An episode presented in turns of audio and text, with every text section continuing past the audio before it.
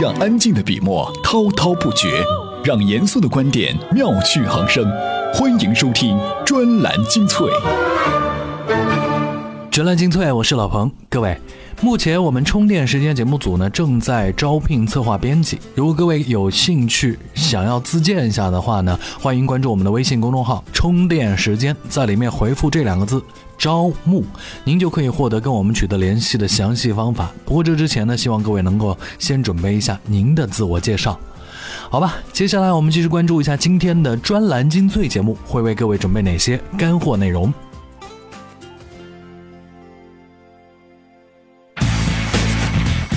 专栏精粹今日话题：黑社会为什么也要请咨询公司？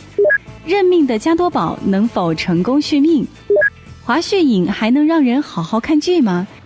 小米营销难道就这三招？专栏精粹为独立思考的经营者服务。在远古时代，每一个部落都是由首领统御的。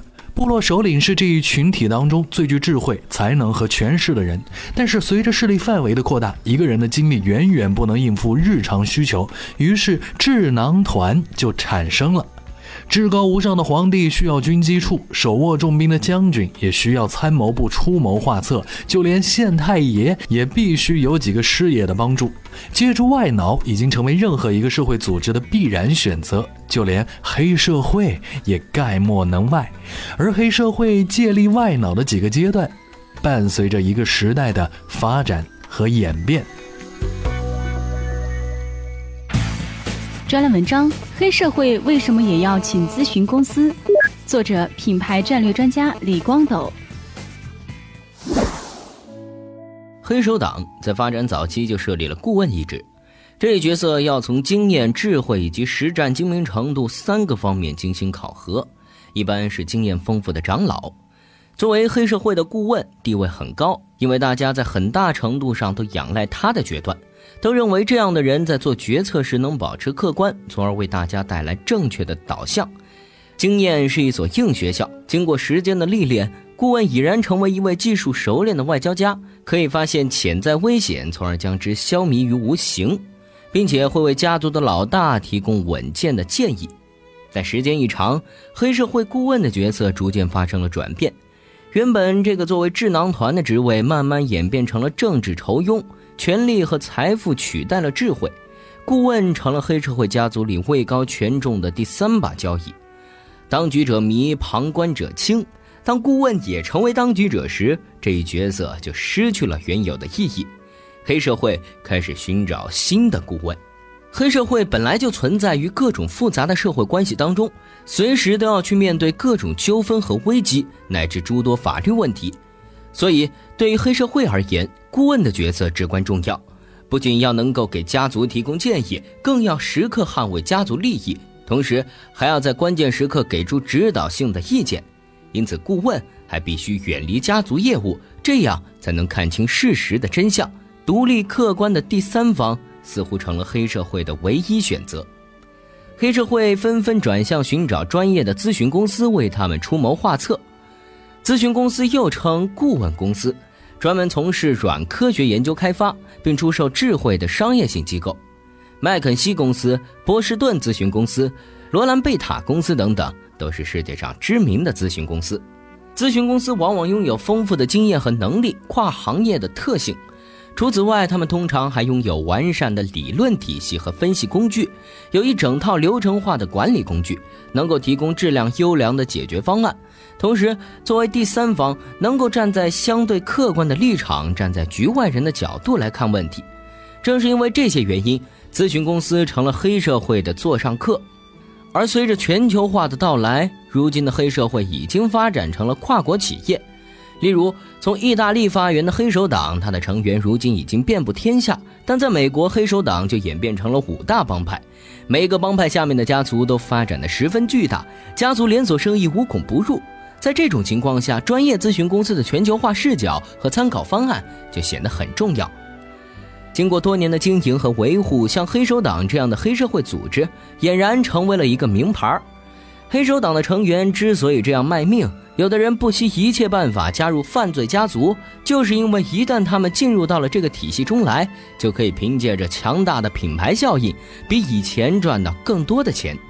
黑社会也明白品牌的重要性，维护自身品牌的知名度和美誉度，也是黑社会请咨询公司的重要原因之一。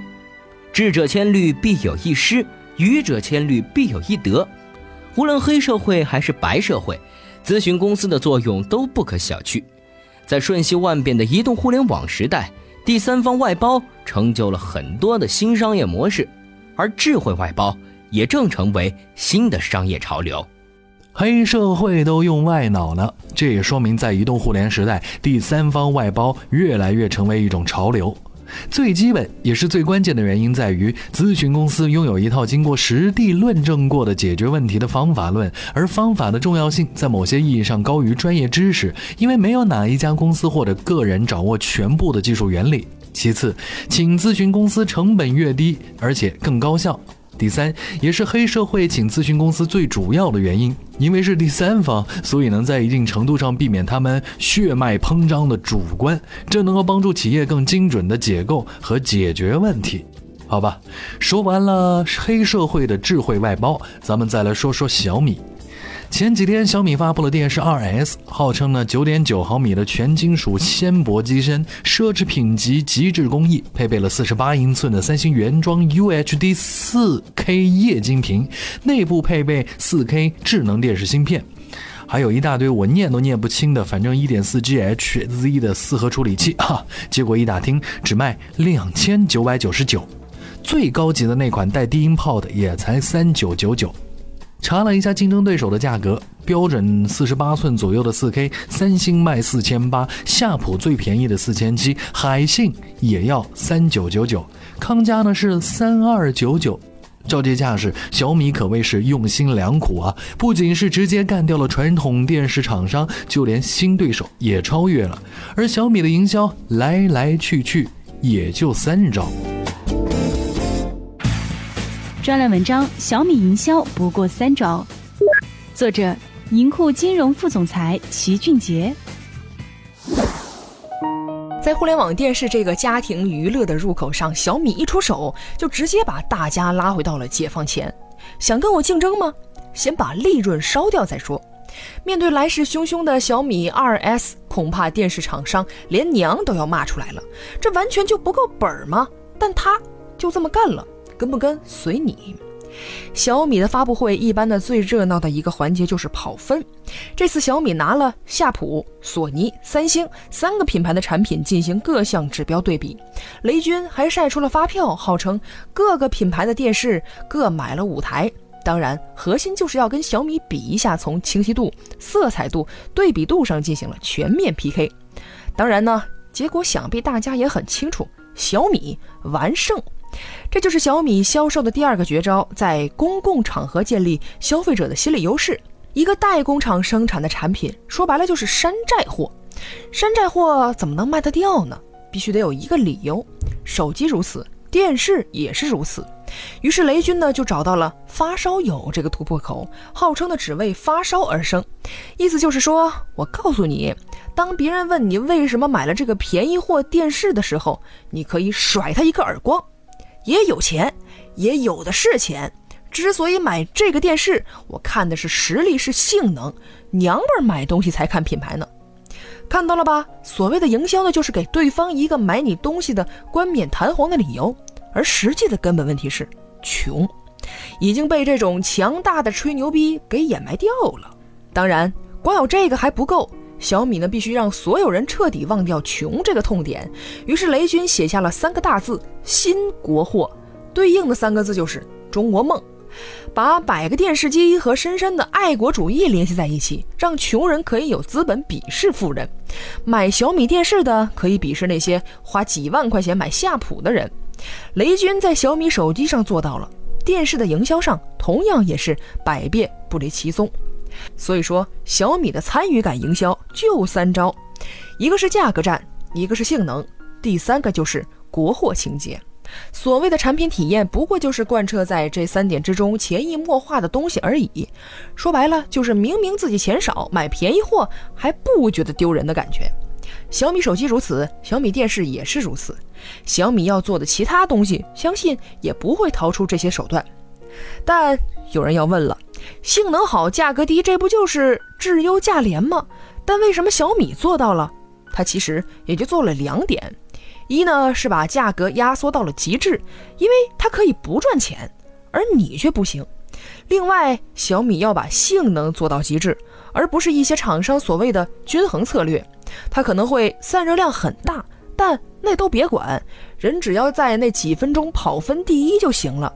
它很可能会看着看着就死机了，但那都不是事儿，只要在测评的时候不死机就 OK 了。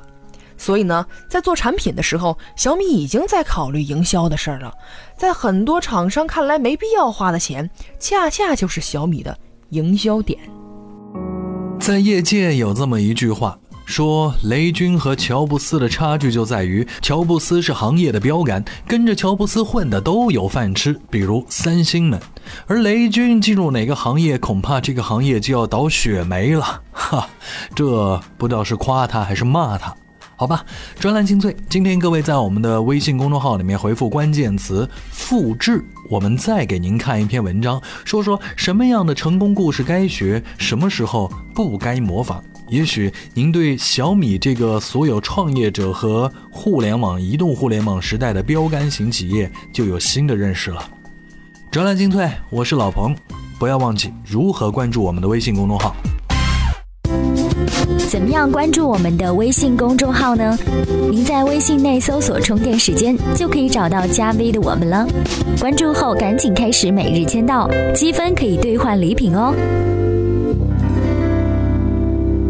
今年的暑期档不仅电影市场厮杀的厉害，电视荧屏也很热闹。譬如时下正在热播的《花千骨》《华胥引》，几乎是要让大家忘记《还珠格格》《西游记》等必播神话剧的存在。而相比一个星期四集的《花千骨》，一个星期更新一集，简直就让古墓迷们蛋疼的《盗墓笔记》，真是闹够了。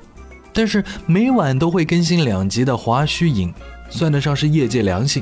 但他似乎并没有因此就引起足够的重视，原因之一就在于这部剧真是太闹腾了。专栏文章《华胥引》能让人好好看电视剧吗？作者于平人半辈子。和《花千骨》的定位比较一致，《华胥引》呢也是改编自一个有影响力的网络小说，并且都有个古装玄幻的戊戌背景。两部剧呢在宣传上最大的卖点也是一致的，都是突出高颜值的演员们。事实上啊，并非只是市场定位一致，制作上的追求呢也是半斤八两。七月九号双星首播之后，社交媒体上的反馈呢，基本上都是吐槽啊。原著党发现电视剧和原故事相去甚远，观剧派呢又被五毛钱的特效逼疯了。逼格高的观众甚至感觉他以更糟糕的制作，成功挽救了《花千骨》和《盗墓笔记》们的烂口碑。作为国产剧爱好者，我本人的审美下限之低啊，也称得上是专业级别的了。即便如此，如今的这一批 IP 剧们还是每每击穿我的承受力。我当然知道不应该对这批受众低幼的国产剧抱有高要求，但他们的玩法呀，让我有些疑惑。比如《花千骨》卖偶像颜值，《盗墓笔记》定位是网剧，《华胥引》呢也玩出了一些新花样。观众看剧时只需要拿出手机摇一摇，就能边欣赏剧情边抢各种奖品。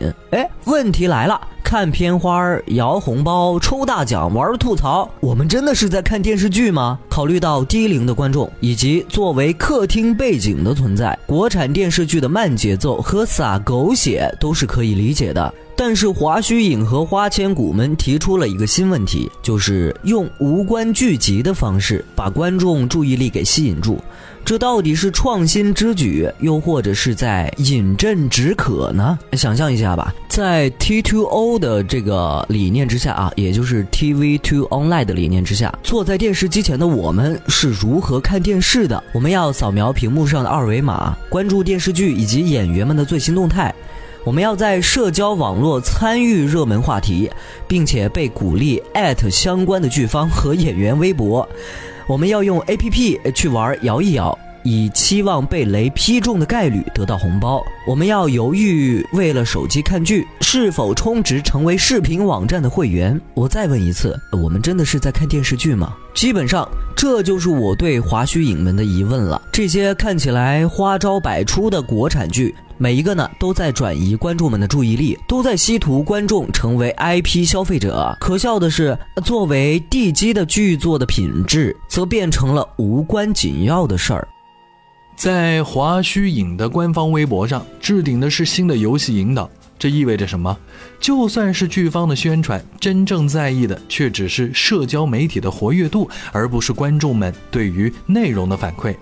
看电视剧似乎只是个仪式，观众被安排到了手忙脚乱的程度，而作为地基的剧作品的质量。反倒是其次了。虽说营销重要，互动重要，但如果内容的精良都不去考虑，怎么能把观众变成 IP 消费者呢？难道观众们就真的会去认这个命？啊，还真会。在国产剧集花招百出的情况下，有些人是真不能区分究竟什么剧好，什么剧差。当然，也有一波人会转战到其他的市场上去，比如去看综艺节目。这里是专栏精粹，我是老彭，各位。对于加多宝冠名《中国好声音》来说，他似乎是在干一件叫做认命的事情。对于他来讲，似乎也只有认命才能成功的续命了。继续，再一次请出我们的老朋友李光斗先生。专栏文章：认命的加多宝能否成功续命？作者：品牌观察家李光斗。王老吉和加多宝的红罐包装之争，有点像保姆和亲妈争夺孩子抚养权。加多宝把红色的罐装凉茶培养到了全国第一，现在却不得不拱手相让，这让人不胜唏嘘。但是在法治社会，毕竟法大于情。当年加多宝决定以王老吉品牌打开市场时，就应该想到这个结局。更换包装对加多宝而言，不失为一个理智的选择。孩子是谁的，就是谁的。加多宝把一个不被市场关注的行为变成了一个深受消费者关注的事件，把我们的隐性消费变成了显性消费。但是它也面临巨大挑战，即当红色包装无法继续使用，混淆营销无法继续奏效时，消费者对二者的区分度会相对明朗，加多宝的短期销售额可能会减少。以前当我们去餐馆时，对服务员说来一罐王老吉时，拿上来的却是加多宝。当你说要的是王老吉时，服务员会说这就是王老吉，这是加多宝乐见其成的，这也是加多宝迟迟不愿更换红色包装的主因。加多宝长时间的情感营销能否抵消品牌和包装变化带来的不利影响呢？一个新包装的加多宝出现在市场上时，能不能得到消费者的认可呢？这一切都尚未可知。但更换包装对于加多宝而言也是一个全新的机会。它可以以此为契机重塑品牌，走年轻化路线，就像当年百事可乐抢夺可口可乐的市场份额一样。它向消费者传达的是自己年轻化的形象，告诉消费者自己是年轻一代的选择，从而成功的笼络了相当部分的消费者。加多宝和王老吉持续的混战，造成消费者对凉茶神秘感的消失，加速了凉茶这种品种的老化。不只是企业，消费者同样期待下一个更好的饮料的异军突起。而这对加多宝而言未尝不是一个机会，它可以走一个全新的品牌规划、市场规划路线，和年轻一代的消费者玩转移动互联网，打造社交品牌、小众品牌、体验品牌。毕竟，过于相似的诉求点与主张，不利于品牌的长远建设与发展。好吧，塞翁失马焉知非福。再说了，产品的差异化一直都是产品制胜的法宝。而加多宝不是都已经换成金冠了吗？感谢各位收听本期节目，老朋友再一次邀请大家关注我们的微信公众号，在当中搜索“充电时间”就可以了。另外呢，各位不要忘记了去点一下叫做 U 盘式赞助的那个按钮，对我们好好的赞助一下。另外，专栏精粹的听众微信群在里面，您也可以找得到哦。好吧，就是这样，咱们下期再会。怎样才能加入我们的微信交流群呢？在微信公众号“充电时间”中找到群入口按钮，根据提示进行相关操作。这样你就能和同频道的小伙伴们待在一块儿了。